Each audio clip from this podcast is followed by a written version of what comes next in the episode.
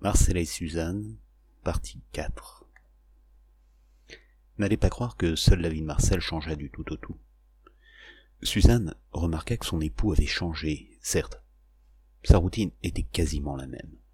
La vie de la maison était toujours rythmée par le chomp, chomp des charentaises de Marcel. Mais Marcel ne râlait presque plus. Par contre, il semblait distant et préoccupé. Et, s'il continuait à traîner sur Internet, elle ne savait pas bien ce qu'il faisait. Un jour qu'elle sortait du franc-prix, en bas de la rue, elle croisa José, cette espèce de poivreau, avec qui Marcel traînait quand il était syndicaliste. Salut Suzanne. Il, va bien, Marcel? Pourquoi? Il ne t'envoie plus son mail quotidien? Ah ben non. Euh, de toute façon, je lisais pas, c'était trop chiant. Mais je le vois plus non plus pour l'apéro du vendredi. Euh, même même que ça m'oblige à boire pour deux.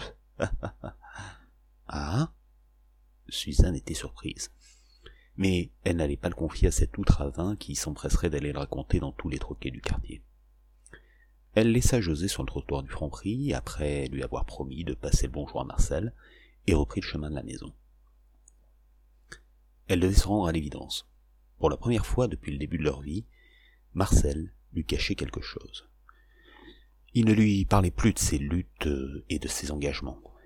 Il évitait ses amis trop bavards, il passait ses journées sur le web, et, la dernière fois qu'elle avait eu l'occasion de croiser sa messagerie internet, Marcel avait quasiment vidé toutes les archives de ses messages.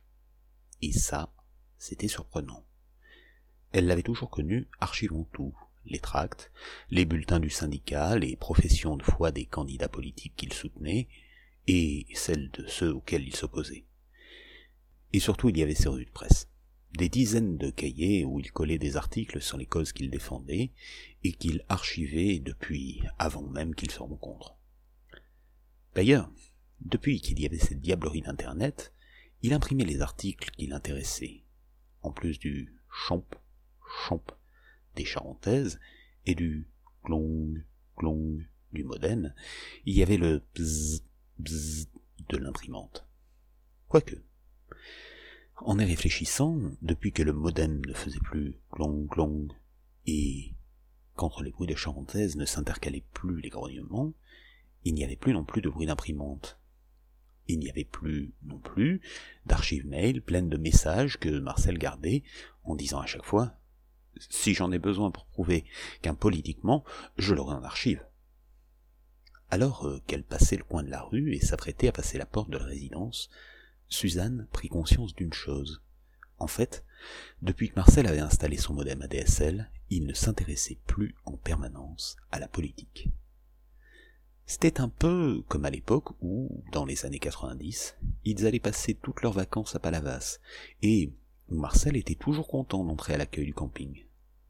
Ce fameux accueil du camping, tenu par madame Christine, cette méridionale un peu trop vulgaire, portant toujours des mini-jupes, trop mini pour son âge, et des décolletés plongeants, sans doute pour essayer de faire apercevoir ses seins qui tombaient.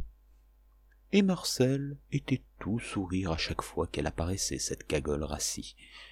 Elle lui faisait du gringue, et lui ne marchait pas dans la combine, il galopait. Suzanne s'arrêta. Elle avait tout compris.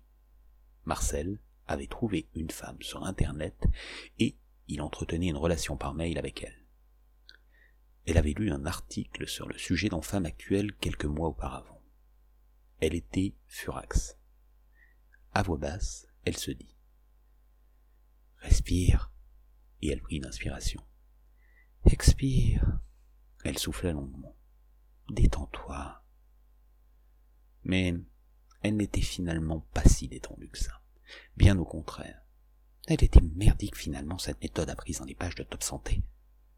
Non. En fait, elle était réellement furax.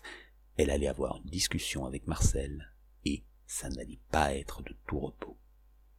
Elle entra dans le hall de son immeuble.